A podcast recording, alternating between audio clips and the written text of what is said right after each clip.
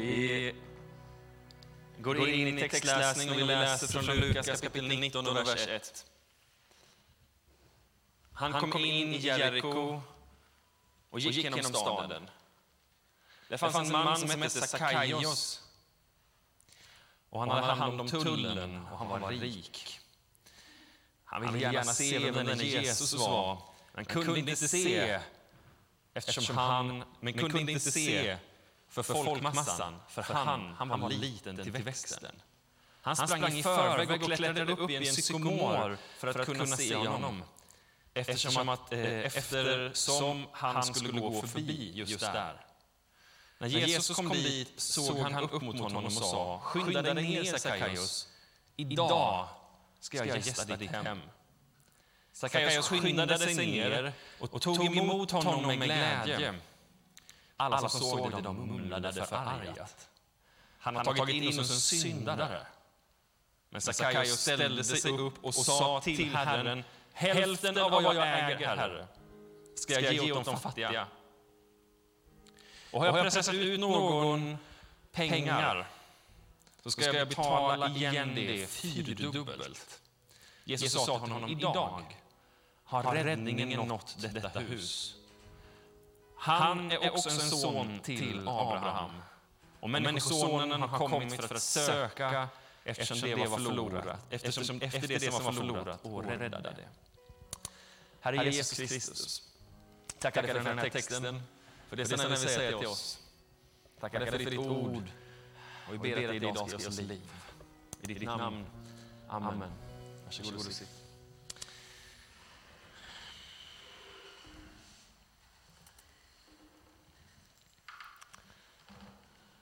Lukas 19 kapitel om Sackaios. För många en välkänd text. Jesus är på väg till Jerusalem. Han har gått från Galileen ner längs Jordan. Han kommer in till Jeriko och där möter han Sackaios. Han möter också Lazarus, Maria, Marta finns i den regionen, fast lite närmare Jerusalem. Det är på den här vandringen, Jesus sista vandring, som han är på väg mot Jerusalem. Den här texten och de här kapitlen handlar om efterföljelse och handlar om omvändelse. Jag ska tala om den här texten utifrån tre stycken delar. För det första, Jesus som söker den förlorade. För det andra, uppmaningen att byta Herre i våra liv. Och för det tredje, uppmuntran till oss att göra allt för att komma nära honom. Att göra allt för att komma nära honom. Jesus söker den förlorade, byt Herre i ditt liv och gör allt för att komma nära honom.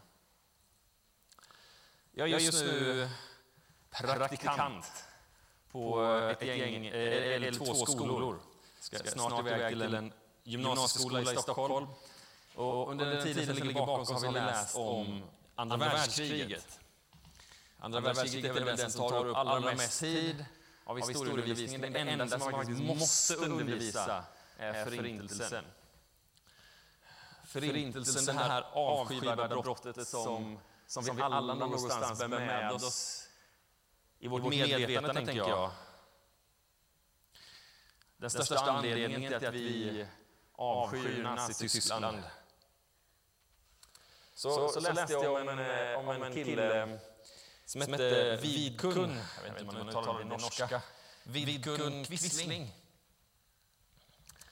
Han, Han eh, föddes 100 år innan jag, 1887 föddes han. Fint årtal, 87. Och sen, sen så eh, växte han upp och han, han var bäst i skolan. Det var, det var ingen som hade haft högre betyg än vad Vidkun hade haft. Han gick, ut med toppbetyg och gjorde en karriär. Han gjorde karriär i det militära och fick vara militärattaché. Det är ungefär som att vara utsänd, som att vara utsänd ambassadör fast på den militära fronten. Han hjälpte också till med, med en rad saker utomlands och sågs som ett riktigt framtidsnamn inom Norge. Under två omgångar så fick han vara försvarsminister på 30-talet. Sen tog Hitler makten i Tyskland och den här Quisling blev väldigt intresserad av Hitler. Åkte för att träffa honom några gånger. Och sen så startade han ett nytt parti. Ett parti som i början var inspirerat utav, utav andra tongångar men som mer och mer började bli inspirerat av Hitlers parti. Det här blev den norska motsvarigheten till detta. Tyskland växer, expanderar, går emot allting som fanns i Versaillesavtalet. De skaffar en stor armé, militariserar de delar som de inte fick militarisera. De kliver in i Österrike. Folket där jublar, för äntligen har tyskarna kommit. De går in i Sudettyskland, Sudetdelen i, i Tjeckoslovakien. Och då börjar alliansen att bli lite oroliga. Vad händer nu? Det blir en konferens och de säger okej, okay, ni får ta Tjeckoslovakien. Men sen räcker det. Sen räcker det. Neville Chamberlain säger this is peace in our time. Några veckor senare, eller några månader senare, så börjar världskriget. Då går tyskarna in i Polen och tar över Polen. Bara en tag efter detta så anfalls Danmark. Danmark anfölls på, på ett blixtkrig och tas över utan att avfyra speciellt många skott. De bara ger upp. Direkt när det här sker så packar Vidkun Quisling sin kappsäck och tar eh, båten eller flyget, jag vet inte vad det var, över till Danmark för att prata lite grann med Hitler. För att planera övertagandet även av Norge. Han, den gamle, äh, gamle försvarsminister, har ju koll på allting. Han vet ju exakt alla hemligheter. Han vet precis vad det finns för svagheter i det norska försvaret. Och han berättar allting. Ingenting finns kvar. Sex dagar senare så attackerar de tyska trupperna vetandes hela det norska försvaret för att Quisling har förrått dem. Samtidigt så går ett radioprogram ut där han, Quisling, säger Jag tar nu makten i Norge och avsätter därmed den norska regeringen. Quisling blir från och med ett namn på någon som bedrar sin nation. Om man slår upp definitionen av det så finns det här en, en definition även på engelska. Quisling, att förråda sin nation. Sen 1945, den 24 oktober, så döms han till, då har han dömts till döden och döms genom arkebusering och eh, dödas för sitt brott mot den norska staten. Det är ingen som tycker att det här är speciellt eh, uppmuntrande berättelse. Ingen som tycker att det är något speciellt gott exempel. Och vad kan ta upp det för? Om jag tar upp det här lite grann för att det här är ungefär så som jag tror att man tänkte när man såg Sackaios. Att när man mötte honom där så var han inte bara tullindrivare, han var chefstullindrivaren. Han var den som hade fått ansvaret för den regionen att ta in skatter till ockupationsmakten. Han försåg dem med de pengar som de behövde till att bygga sin militär. Han försåg dem med det kapital som de behövde för att bygga det rike som ockuperade och förtryckte det egna folket. I och med det här hade han vänt sin kultur ryggen. Han hade vänt sitt folk ryggen. Han hade vänt sin religion ryggen. Människor runt omkring avskydde tullindrivare. Flera gånger så nämner Jesus just tullindrivare. För att vi ska förstå hur långt hans nåd sträcker sig. För att alla visste att ingen ville ha med tullindrivare att göra. Speciellt Lukas tar upp det här. Han tar upp det här med tullindrivare gång på gång på gång. Hela sex gånger så talar han om att just tullindrivaren får förlåtelse, försoning och upprättelse. Det som alla tänkte var otänkbart, omöjligt, det händer i mötet med Jesus. Dessa landsförrädare som hjälpte ockupationsmakten. Som många säkert hade velat döma till döden om de kunde. De lyfte Jesus upp. Det här är den berättelsen. Och det, och det känns, känns nästan som att jag står och predikar samma text om och om och om igen. Som att Lukas inte kan annat än att skriva just den här predikan. Lukas är det längsta evangeliet. Som att det kommer samma predikan gång på gång. Ni som har hört mig tidigare har hört mig tala om den barmhärtige samarien. Samma poäng. Jesus visar att till och med samarien, detta folk, som, som ingen tyckte om om man var jude. Detta, Detta folk som man såg ner på, de som hade svikit Israel i historien, de lyfts upp som det goda exemplet. Vi har kapitel 15 som är det centrala kapitlet i Lukas evangeliet som talar om den förlorade sonen, det förlorade fåret, det förlorade myntet. Tre gånger samma sak, det bara ropar ut till oss. Det finns ingen som är tillräckligt förlorad för att, Jesus ska kunna söka och finna. Vi märker i den här texten att det finns en glädje. En glädje hos Jesus, en glädje hos Sackaios, en glädje hos de andra tullindrivarna. Men det, finns också någonting här av en ilska. En dynamik som ständigt kommer här. Vi lär oss två stycken delar, motsatspar. Jesus älskar de förlorade. Och de förlorade älskar Jesus. Jesus älskar de förlorade och de förlorade älskar Jesus. Den andra delen handlar om att de religiösa avskyr evangelium. De religiösa avskyr evangelium. Och de, och de som älskar evangelium, de avskyr det religiösa. Vad är då skillnaden med detta? Vad är poängen med det här? Om vi läser texten så ser vi. Jesus går hem till honom. Han kliver in i hans hus, något man inte borde göra. Och direkt efteråt så säger han nu har frälsningen kommit till det här huset. Vad är poängen med det? Poängen är inte att säga att nu är Sackaios fullkomlig, för det är han inte. Poängen är att säga jag har klivit in i huset och när jag är här så är frälsningen här. Jesus säger vart än jag är, vart än jag går, så går frälsningen med mig. Den, Den som, som har mig har frälsningen. Och du, behöver inte ha någonting annat än mig.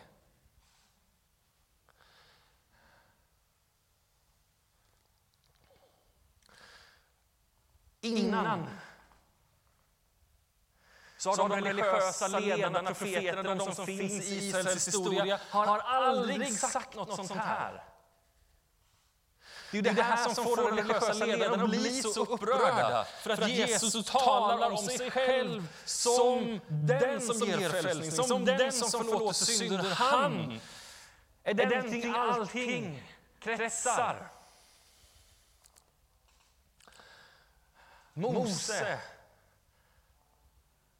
han gick upp på berget och mötte Gud och pekade. Där uppe fanns Gud.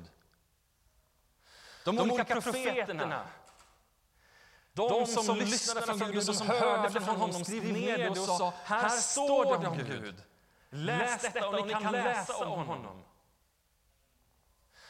David har blivit en bild på Gud. Han säger att det kommer komma en som är Davids son, men han själv är inte det. Alla dessa som är förebilder pekar på någonting annat, men backar kring anspråket när det handlar om dem själv. De är inte viktiga, förutom att vara budbärare. De visar på någonting annat. Rikta blicken framåt, uppåt, högre. När vi, går till många andra religioner så ser vi att här finns den kanske största skiljelinjen. Andra religiösa ledare, de främsta, de pekar inte på sig själv. Gå till Muhammed och han säger visst, jag är en profet, jag kanske är den största av profeterna. Trosbekännelsen går, det finns ingen annan gud än Gud och Muhammed är hans profet. Närmare än så kommer man inte, men han går inte över gränsen och kallar sig själv Gud. Gå till Buddha eller någon annan, de säger jag har vägen. Jesus säger jag är vägen. De säger vi har vägen. Jesus säger jag är vägen. Jag är sanningen och jag är livet. Så när han går in där, då är frälsningen där. Det är hela skillnaden mellan den kristna tron och mellan all, all, all annan tro. Det är också därför som det blir problematiskt när de religiösa kommer i närheten. För de har byggt sitt liv på vad de har gjort. De har tänkt att om man följer Mose väg, om vi läser profeterna, om vi gör allting som det står att man ska göra, då har jag checkat in alla boxar och då har jag kommit rätt. I det sättet att tänka så blir det automatiskt en distans till andra människor. där man tänker att de har lyckats mindre och jag har lyckats mer. När Jesus kommer och bryter det här schemat så är det som att han berövar dem ifrån allt det som de var stolta över. Berövar dem ifrån allt det som de faktiskt hade hängt upp som smycken i sitt liv. Deras CV river han sönder och säger det här är ingenting värt. Därför är det provocerande. För när vi kommer till Jesus kostar det alltid allting. Vare sig man har ingenting eller man har allting. Och ju mer man har, ju mer kommer det att kosta. En gång hade jag faktiskt en lärare, jag vet inte om det var min historielärare, kanske det var. Och han sa, jag har förstått, jag har förstått de flesta texterna i Bibeln. Direkt ska man ju ana oråd. För det, har inte jag gjort kan jag säga. Det är få som har förstått alla texterna. Men så, så, så, kommer han in på ödmjukhetens väg och så säger han, det finns en text jag inte har förstått. En text som faktiskt har jättestora problem med, säger han. Och så börjar han att prata om den här texten. Den här texten förstår jag inte. Och jag tänkte, jag läser den. Men himmelriket är som när en jordägare vid dagens början gick ut för att leja arbetare till sin vingård. Han kom överens med dem om en dagspenning på en denar och sände iväg dem till vingården. Vid tredje timmen gick han ut igen och fick se några andra stå sysslolösa på torget. Till dem sa han, gå bort till vingården ni också. Jag ska ge er skäligt betalt. Och de gav sig ut dit. Sedan gick han ut vid sjätte timmen och vid nionde timmen och gjorde likadant. Vid elfte timmen gick han ut igen. Och när han såg några andra stå där sa han, varför står ni här hela dagen utan att arbeta? Då svarade han, därför att ingen har lejt oss. Då sa han, gå bort till vingården ni också. På kvällen sa vingård, vingårdens ägare till förmannen, kalla samman arbetarna och ge dem deras lön. Börja med dem som kom sist och sluta med de första. De som hade lejts vid elfte timmen kom fram och fick en denar var. När sedan de första steg fram trodde de att de skulle få mer, men fick var sin dinar de också. Då protesterade de och sa till ägaren de där som kom sist har bara hållit på i en timme och du jämställer dem med oss som slitit hela dagen i solhettan. Då sa han till var och en av dem, min vän, jag är inte orättvis mot dig, vi kom överens om en dinar. Ta nu vad du ska ha och gå. Men jag vill ge den siste lika mycket som du fick. Jag har inte, har jag inte rätt att göra som jag vill med det som är mitt? Eller ser du med onda ögon på att jag är god? Så ska de som blir först bli sist.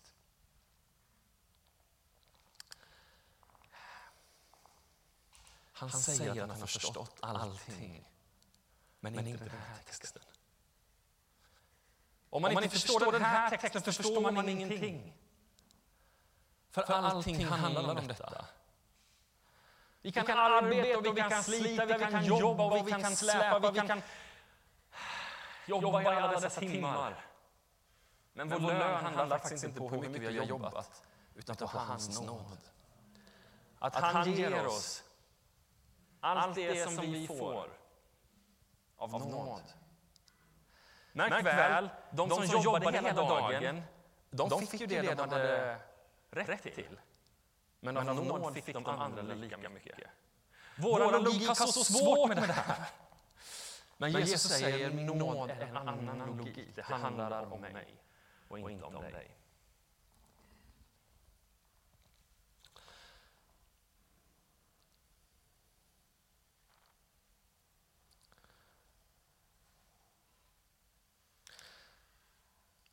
Så Jesus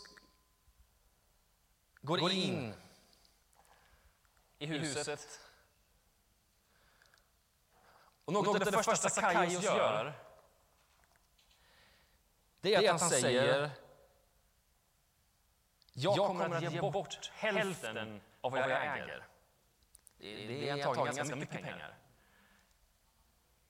Och sen fortsätter han och så säger han och har jag bestulit någon något så kommer jag ge fyra gånger så mycket tillbaks.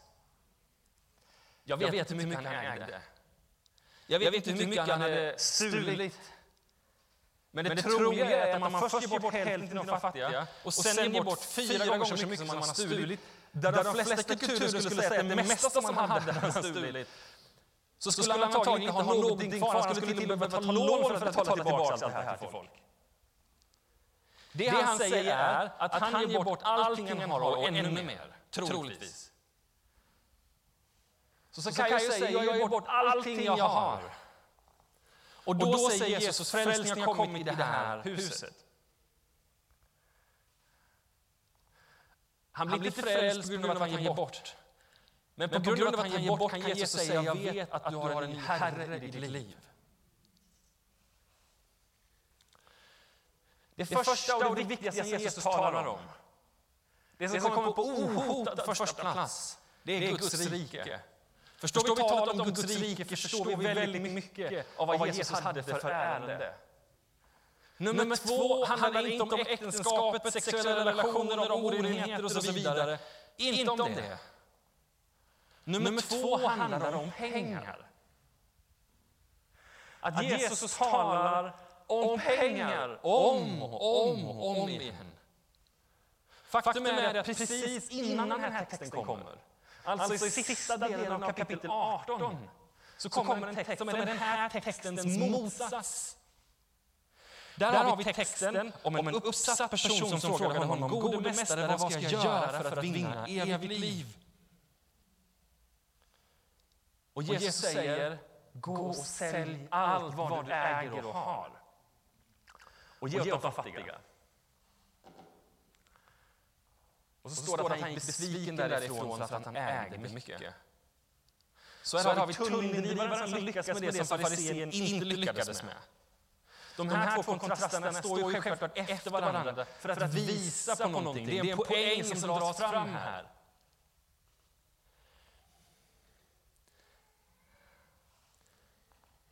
Det här är jättesvårt att prata om. För att det här rör oss alla. Vad är pengar för någonting? Ja, pengar är någonting som rör oss var och en. Vi har en relation till pengar, vi måste ha en relation till pengar. Pengar handlar om ditt och mitt innersta. Pengar blir som en hävstång på ditt och mitt liv. Ju mer pengar vi har, ju mer kan vi göra. Ju mindre pengar vi har, ju mindre kan vi göra. Tar vi pengar från oss blir jag i någon mening en mindre benägen människa, för jag kan inte göra lika mycket som jag skulle kunna göra om jag hade mer pengar. Att beröra mig på pengar berövar mig på en del av mig själv. Därför är det så svårt att tala om pengar. För så, så fort vi talar om pengar känns det som att vi lite grann går över gränsen.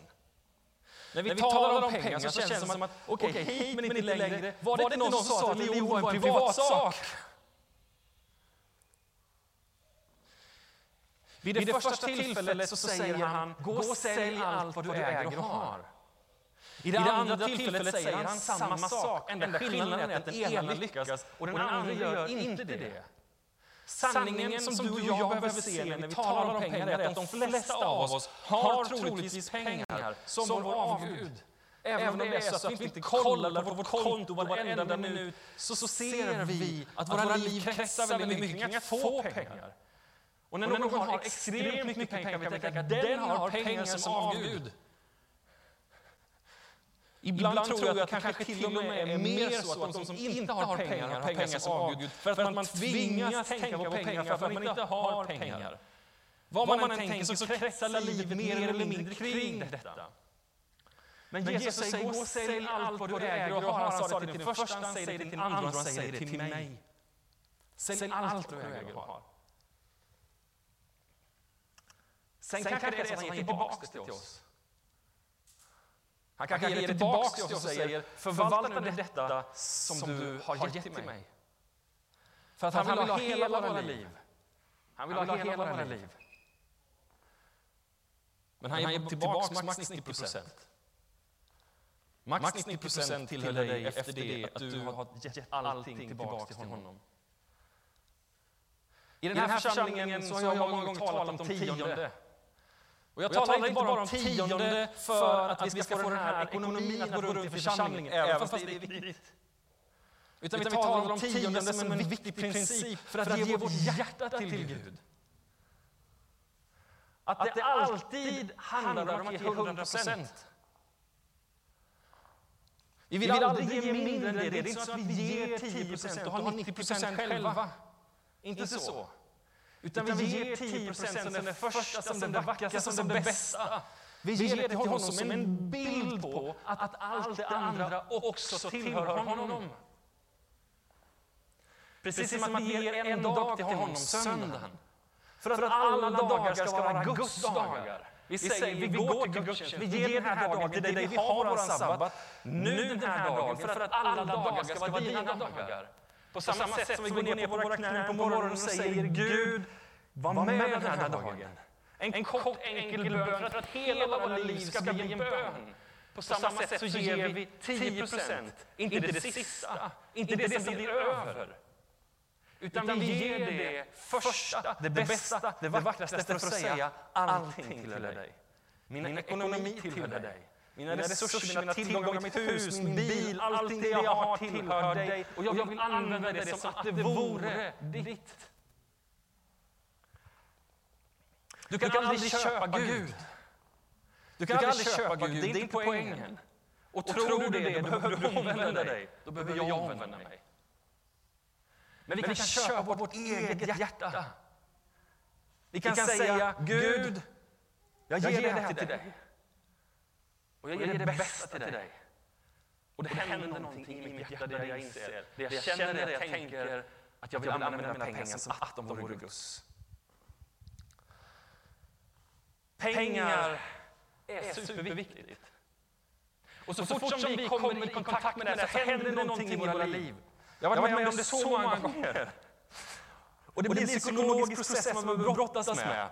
Okej, okay, jag tycker det är en bra princip. Jag fattar vad pastorn säger. Jag fattar vad man säger. Men jag har inte så mycket pengar. Börja med det lilla. Okej, okay, jag fattar vad pastorn säger, men jag håller just på att spara till en ny bil. Efter det. Okay. Jag hör du säga, jag tycker det är en god princip, men är det inte så att det gällde förr i tiden? Och inte, och inte nu. Och i alla de här bitarna, när vi liksom förhandlar med oss själva, så behöver vi titta tillbaka och säga, vad säger detta om mitt hjärta? Det handlar inte om pengar, det handlar inte om kronor och ören. Det handlar om att ge hela oss själva, allt vi är. Vår tid, våra pengar, allt vad vi är, till Jesus så att han blir Herre över våra liv. Och detta är bara ett redskap. Innan jag läste och studerade den här texten den här veckan så hade jag inte tänkt tala om tionde idag. Men ju djupare jag gick i den här och även lyssnade på andra som hade talat om den här predikan så insåg jag jag kan inte gå bort från det. Den här texten handlar mycket om att ge sina pengar för att byta herre, för att skifta herre. Och jag kan inte säga till dig att du ska ge bort allting så som han gör. Men det finns en princip för att ge allt, för att visa att du har gett allt. Och det är principen om tionde. Så Jesus vill vara Herre i ditt liv. Den sista delen. Sista delen. Gör allting du kan för att komma nära honom. Sackaios var antagligen en sån person som man inte ens fick vara nära, för då blev man oren. Alltså, alltså människor tog omvägar så att man inte skulle råka vara nära honom. Råkade man vara nära honom fick man inte gå in i synagogan. Den typen av kille var det här. Så när han gick ut så kan man liksom, liksom se en stor skara och det var alltid två meters avstånd till Sackaios. Troligtvis så kollade man på honom och tänkte, där är han. Det troligaste är att han inte går ut när andra människor går ut och han går inte ut utan vakter. Men nu är den här killen ute och promenerar. Utan vakter står det här i alla fall. Eller det står i alla fall ingenting om att han hade vakter. Jag har svårt att se att vakten hänger med upp i trädet där. Och där, och där går han på den här vägen. Och vad gör man då? Vissa kanske bara pratade bakom ryggen, en del var säkert tysta. Det är möjligt att folk spottade där han gick. En person sa till och med att det troliga är att när man hade sin kisshink hemma med liksom, liksom urin som man kastade ut på vägen, man passade på när han gick förbi att kasta det framför och bakom så här runt omkring. Man passade på att göra det när han gick där.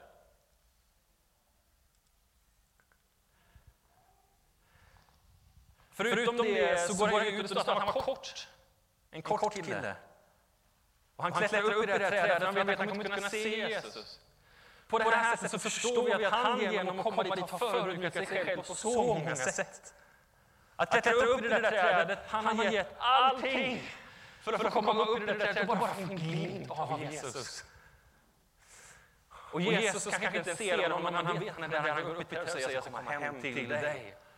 Och Sackaios lär oss, Jesus lär oss genom Sackaios, bli som han. Även om det är obekvämt, även om du inte känner för det, även om det kommer kosta dig spott och spe, gå en extra mil. Gör allt du kan för att komma i närheten av Jesus. Om Jesus är någonstans, packa din bil och åk dit. Om han finns på något ställe, se till att du också åker dit. För, För om, du kommer nära honom, då kommer du nära frälsningen själv. Det enkla sättet är att se till att du läser din bibel. Se till att den finns nära dig. Se till att du finns i bön. Det finns ju en text som jag brottas med, jag har sagt det tidigare i några predikningar. Men ni vet i Johannes evangelium kapitel 4, Sykars brunn. Jesus går dit och talar om vattnet. Och han vill ha vatten och hon frågar om vatten. Och Jesus säger om du visste vem jag var skulle du be mig och jag skulle ge dig det levande vattnet. Och om du dricker av det skulle du aldrig någonsin bli törstig. Och jag tänkte Jesus bedrar henne. Han bedrar henne där. Därför att om du har druckit av det levande vattnet så blir du beroende och du vill bara ha mer. Det är inte så att du tänker Jesus, nu har jag fått lite levande vatten och nu klarar jag mig. Jag förstår, jag förstår självklart att det är poängen, att frälsningen lever och allt det där. Alltså, det är poängen. Men det, Men det finns, finns något annat i det här. Att när man har fått se en glimt av Jesus så öppnas en del av mitt hjärta som säger jag vill ha mer av honom. Att jag vill komma ännu lite närmare honom.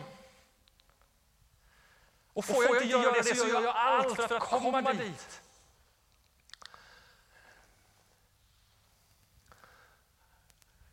Jag tror det finns två stycken personer här idag.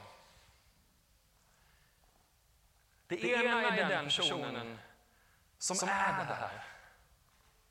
Man känner, jag vill ha mer av Jesus. Och det andra är en person som känner igen det här, som tänker, jag ville en gång mer av honom. Men nu är jag ganska nöjd så som det är. Om du är den sista personen, då tror jag att Gud skulle vilja förnya dig. Lägga ner din längtan, din hunger i ditt hjärta. Så att du på nytt kan börja treva dig framåt till den första passionen som du en gång hade. Att än en gång börja älska, än en gång börja följa, än en gång börja längta efter att komma närmare.